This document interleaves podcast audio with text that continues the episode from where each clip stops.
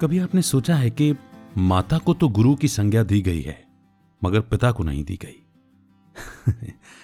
खैर, सबसे पहले तो मैं आपको गुरु पूर्णिमा की कोटि कोटि बधाई देता हूँ, और चूँकि इस दिन का बहुत महत्व है, इसलिए आज इसी बारे में आपसे बात करने के लिए आपके बीच में हूँ। नमस्कार, मेरा नाम है अमित वाधवा, कहानियों को आवाज़ देता हूँ को फाउंडर पॉडकास्ट इन्फ्लुएंसर क्लब गुरु कहा जाता है ज्ञान देने वाले को। है ना? और बिना ज्ञान के हमारा चलना तो क्या इस दुनिया से जाना भी संभव नहीं है। सिर्फ़ इसीलिए ज्ञान जिसने दिया उनका बहुत महत्व है।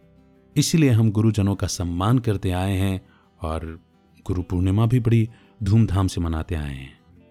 मुझे याद आता है कि मैं, मेरे स्कूल में बचपन में एक गीत गुनगुनाया जाता था गुरु पूर्णिमा का दिन और मुझे बहुत पसंद आता था।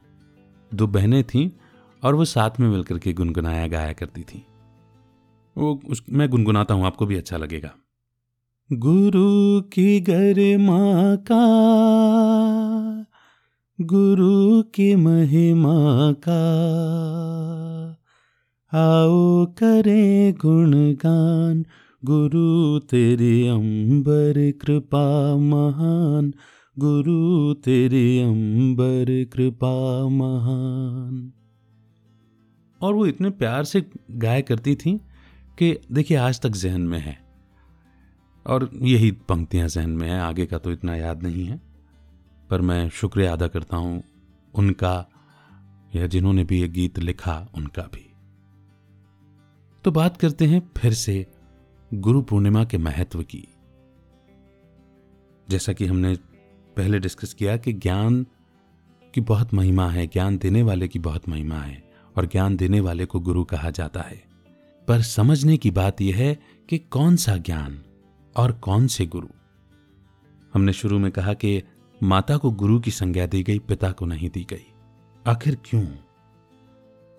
हम ये बात तो बहुत अच्छी तरह से जानते हैं कि ईश्वर घर घर नहीं पहुँच सकता था, इसीलिए उसने माँ बनाई है। और माँ में सृजन करने का गुण होता है, इसीलिए माँ ईश्वर के बहुत करीब होती है। माँ वो प्राणी है, जिसके साथ हम इस दुनिया में आने से पहले जुड़े रहते हैं। एक बच्चे को तो एहसास भी नहीं होता कि वो अपनी माँ से, माँ के अंगों से अलग होकर के बाहर निकल आया इस दुनिया में। इसीलिए छोटे बच्चे को सटा करके सुलाया जाता है, बिल्कुल। कि उसको ये एहसास ना हो जाए कि वो दूर है। बिल्कुल चुपका रहता है, तभी उसको नींद आती है, तभी वो सुकून महसूस करता है। धीरे धीरे धीरे जब वो बड़ा होता है, धीरे धीरे दूर होना सीखता है, मगर सोचिए कि सिर्फ़ फ़िज़िकल ही थोड़ा सा दूर होता है। जीवन का अंत होने तक माँ उसके जहन से कभी दूर नहीं होती। तो ये सब डीप साइकोलॉजीज हैं। माँ वो प्राणी है जो बच्चे को उसका खुद का परिचय भी कराती है, माँ अपना परिचय भी देती है और यह भी बताती है कि उसका पिता कौन है। और माँ जैसी चाहे वैसी इमेज अपने पिता, बच्चे के पिता की बना सकती है। हाँ ये बहुत महत्वपूर्ण है। एक माँ के ऊपर बहुत कुछ डिपेंड करता है कि बच्चे के पिता की इमेज कैसी बन रही है उसके सबकॉन्शियस माइंड में। राइट। इसीलिए माँ को गुरु कहा गया। अब फिर होते हैं हम थोड़े, जब बड़े हो जाते हैं तो शिक्षक तक पहुँचते हैं। शिक्षक वो हैं जो हमें स्किल सेट सिखाते हैं। अलग अलग विषय के शिक्षक हमें अलग अलग विषयों की जानकारी देते हैं और वो सारा स्किल सेट हम सीखते चले जाते हैं, उनसे व्यवहारिक पाठ सीखते चले जाते हैं। और इस दुनिया में हम अपना जीवन निर्वाह कर सकें जीविका उपार्जन कर सकें, रोजी रोटी कमा सकें, नौकरी, धंधा, व्यापार कर सकें, इस लायक बनते हैं। और शिक्षक भी ज्ञान देते हैं, इसलिए भी उन्हें गुरु की संज्ञा दी गई। अब आते हैं, वे गुरु जो हमें ये सदज्ञान और सदविवेक देते हैं कि जीवन में क्या अच्छा है, क्या बुरा, क्या सही है, क्या गलत। देखिए, ज्ञान जिनसे मिला हम उनका सम्मान अवश्य करेंगे। पर दुनिया में हर एक परिवार के, हर एक कुल के अपने कुल गुरु भी होते हैं, है ना? और उन गुरु का सम्मान सबसे पहले तो इसलिए होता है कि उन्होंने सांसारिक सारी चीज़ों का त्याग किया, जिनसे हम सब जो हैं अभी तक सुख ले रहे हैं। हम आज तक सांसारिक चीज़ों की ओर आकर्षित होते हैं। पिकनिक करते हैं, फ़िल्में देखते हैं नरम गद्दों पर सोते हैं, एसी में सोते हैं, कार में घूमते हैं, एरोप्लेन में उड़ते हैं अच्छा अच्छा महँगा महँगा फर्नीचर लगाते हैं, और भी न जाने क्या क्या जो चीज़ आँखों को भाई, जो चीज़ कानों को भाई, वो अपने पास ले आते हैं। तो संसार की जितनी भी चीज़ें हैं, इनकी ओर हमारा आकर्षण है, और वे गुरु, उन्होंने संसार की सारी चीज़ों के प्रति आकर्षण छोड़ा और एक एक ऊपर वाले की ओर, अथवा जो भी उन, उनका लक्ष्य है मुक्ति या जीवन मुक्ति, उसकी ओर लक्ष्य एकाग्र किया। और सबसे बड़ी बात, दाम्पत्य का सुख छोड़ा, ब्रह्मचर्य अपनाया, पवित्रता अपने जीवन में लाई। ब्रह्मचर्य का पालन करने वाले को पवित्र कहा जाता है। और वे किसकी साधना करते हैं? एक परमात्मा की। सभी देहधारी गुरुजन जो हमें भी आशीर्वाद देते हैं, अपने अपने तपस्या का बल हमें भी प्रदान करते हैं। संकट आने पर सही राह दिखाते हैं। वे सभी एक परमात्मा की याद करते हैं। गुरुओं के भी गुरु कहे जाने वाले सदगुरु परमात्मा को याद करते हैं। गुरु उनको कहा जाता है जो मुक्ति और जीवन मुक्ति की राह दिखाएँ। इसीलिए उन गुरुओं के गुरुजन एक परमात्मा हैं, जिन्हें बृहस्पति कहें अथवा वृक्षपति कहें। अगर हम पूरी दुनिया की आत्माओं को देखें तो उन आत्माओं को अगर एक पेड़ का रूप दें, वृक्ष का रूप दें तो उस वृक्ष का जो बीज है, वो परमात्मा है। उस वृक्ष का जो पति है, वो बीज रूप परमात्मा है, इसीलिए उन्हें वृक्षपति भी कहा जाता है, और फिर बाद में उनका नाम वृक्षपति से बृहस्पति कहकर हम उन्हें पुकारने लगे। चाहे बृहस्पतिवार कहें, चाहे गुरुवार कहें। बड़ा सयानापन है इस दुनिया में, बड़ी विद्वता रही है इस दुनिया में। तो देखिए कि गुरु को भूल न जाएँ, इसलिए उनके दिन का विशेष वार भी है। जब हम इस दुनिया में आते हैं तो इस बात को भूल जाते हैं कि यह दुनिया मुसाफिर खाना है। यहाँ आना है और जाना है। और कोई भी अपने शरीर के साथ आता नहीं कोई भी अपने शरीर के साथ जाता नहीं। शरीर एक किराए का घर है।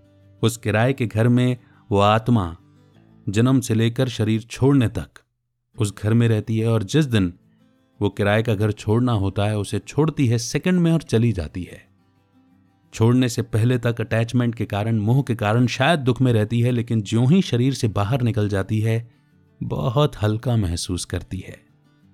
क्योंकि आत्मा ये सोच कर आती है कि उसे सबको सुख देना है। मगर शरीर में प्रवेश करते ही सुख देने के बजाय अक्सर करके सुख लेना शुरू कर देते हैं। हाँ उन्हें तो सुख देते हैं जो हद में हमारे परिवार के लोग हैं, दोस्त लोग हैं, जो हमें अच्छे लगते हैं। मगर हद से बाहर जितने भी लोग हैं बेहद में, उन्हें हम पराया मान करके उनकी कमियाँ भी देखते हैं उन्हें स्वीकार भी नहीं करते। उन्हें हमारी वजह से दुख हो रहा है या सुख मिल रहा है, इस बात के बारे में कई बार सोच भी नहीं करते। और अगर किसी को दुख देते हैं तो ज़ाहिर सी बात है वो अच्छा कर्म नहीं होता। और अच्छा कर्म नहीं होने की वजह से हमें अच्छा फल भी नहीं मिलता। कई बार अनजाने में, कई बार जानबूझ करके हम किसी का अपमान करते चले जाते हैं, किसी को हर्ट करते चले जाते हैं। किसी के साथ धोखाधड़ी करते चले जाते हैं। तो किसी को दुख पहुँचा करके अगर हम सोचे कि हमारे जीवन में सुख होगा तो कभी नहीं।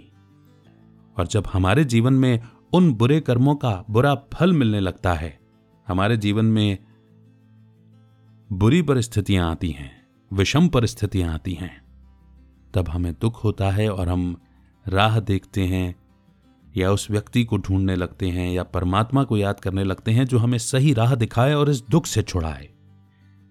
क्योंकि परम आत्मा आत्मा ही है, आँखों से दिखाई नहीं देते, इसलिए वहाँ तक पहुँच पाना संभव नहीं हो पाता। और उनको पाने वाले जो देहधारी गुरु हैं, जो एक न दिखने वाले परमात्मा की याद से पवित्रता की शक्ति अपने अंदर अर्जित कर रहे हैं, इकट्ठी कर रहे हैं जब हम उनके पास पहुँचते हैं, या हमारे आसपास का कोई ऐसा व्यक्ति जो डिटैच्ड है, लेकिन जिसकी आत्मा में सच्चाई की ताकत है, औरों के लिए भला करने की नीयत है, चाहे वो हमारा कोई करीबी संबंधी हो, चाहे कोई दोस्त हो, चाहे कोई यूँ ही मिलने जुलने वाला हो, उनके पास पहुँचते हैं, उनसे हमें सही राह मिलती है कभी उनकी दी हुई दुआएँ काम कर जाती हैं, कभी उनका दिया हुआ आशीर्वाद कम कर जाता है तो कभी हमारा ही पहले का किया हुआ अच्छा कर्म, अच्छे फल के रूप में हमारी मुसीबतों को टाल देता है। पर इस सब कवायद में हम जो एक चीज़ भूल बैठे हैं, वो है मनुष्य जीवन का अंत। हमारी गति होगी, दुर्गति होगी या सदगति होगी। इस एक बात को भूलने के कारण हम शायद रात को सोते तो हैं कि कल से हम कुछ अच्छा करेंगे, मगर सुबह उठते ही सब भूल जाते हैं। या सुबह उठते ही ये संकल्प कर लेते हैं कि आज हम सभी के साथ अच्छा करेंगे। मगर बरसों की पड़ी हुई आदतें और संस्कार, जैसे ही हम कर्म क्षेत्र पर पहुँचते हैं, अपने ऑफ़िस, अपने कारोबार, नौकरी की जगह पर पहुँचते हैं हम फिर से लोगों की कमियाँ देखने लगते हैं, उनकी नीयत को जज करने लगते हैं। और फिर सामने वाला हमें जैसा दे रहा होता है, हम जैसे को तैसा देने की कोशिश करते हैं, हम वो पेड़ नहीं बन पाते, जिसे पत्थर लगने पर भी वो फल देता है मीठा, जो धूप सहकर भी छांव दे देता है। क्योंकि हम सोचते हैं हमारे अंदर ताकत नहीं है, और शायद सही भी सोचते हैं, क्योंकि सारी ताकतें तो घूमने, फिरने, खाने, पीने और मनोरंजन में निकल जा रही हैं। फिर ताकत इकट्ठी कैसे होती है? तो ताकत यानी कि शक्ति। मानसिक शक्तियाँ, बौद्धिक शक्तियाँ, आध्यात्मिक शक्तियाँ, अब ये किसी स्टोर पर तो मिलेंगी नहीं। शक्तियों का सागर सर्वशक्तिमान एक परमात्मा है, जिन्हें हम परम पिता भी कहते हैं, परम शिक्षक भी कहते हैं और परम सदगुरु भी कहते हैं। जो गुरुओं के भी गुरु हैं, उनको उनके स्वरूप में याद करने से शक्ति मिलती है। उनका स्वरूप है निराकार प्रकाश स्वरूप। लेकिन उनसे कनेक्शन कैसे जुटे? तो मुझे भी अपनी सच्चाई तक पहुँचना होता है। मुझे भी ये भूलना होता है कि मैं ये शरीर हूँ, हड्डी मांस का पुतला हूँ। बल्कि मुझे ये याद करना होता है कि इस हड्डी मांस के पुतले को चलाने वाला मैं भी तो वही प्रकाश स्वरूप बिंदु स्वरूप आत्मा हूँ।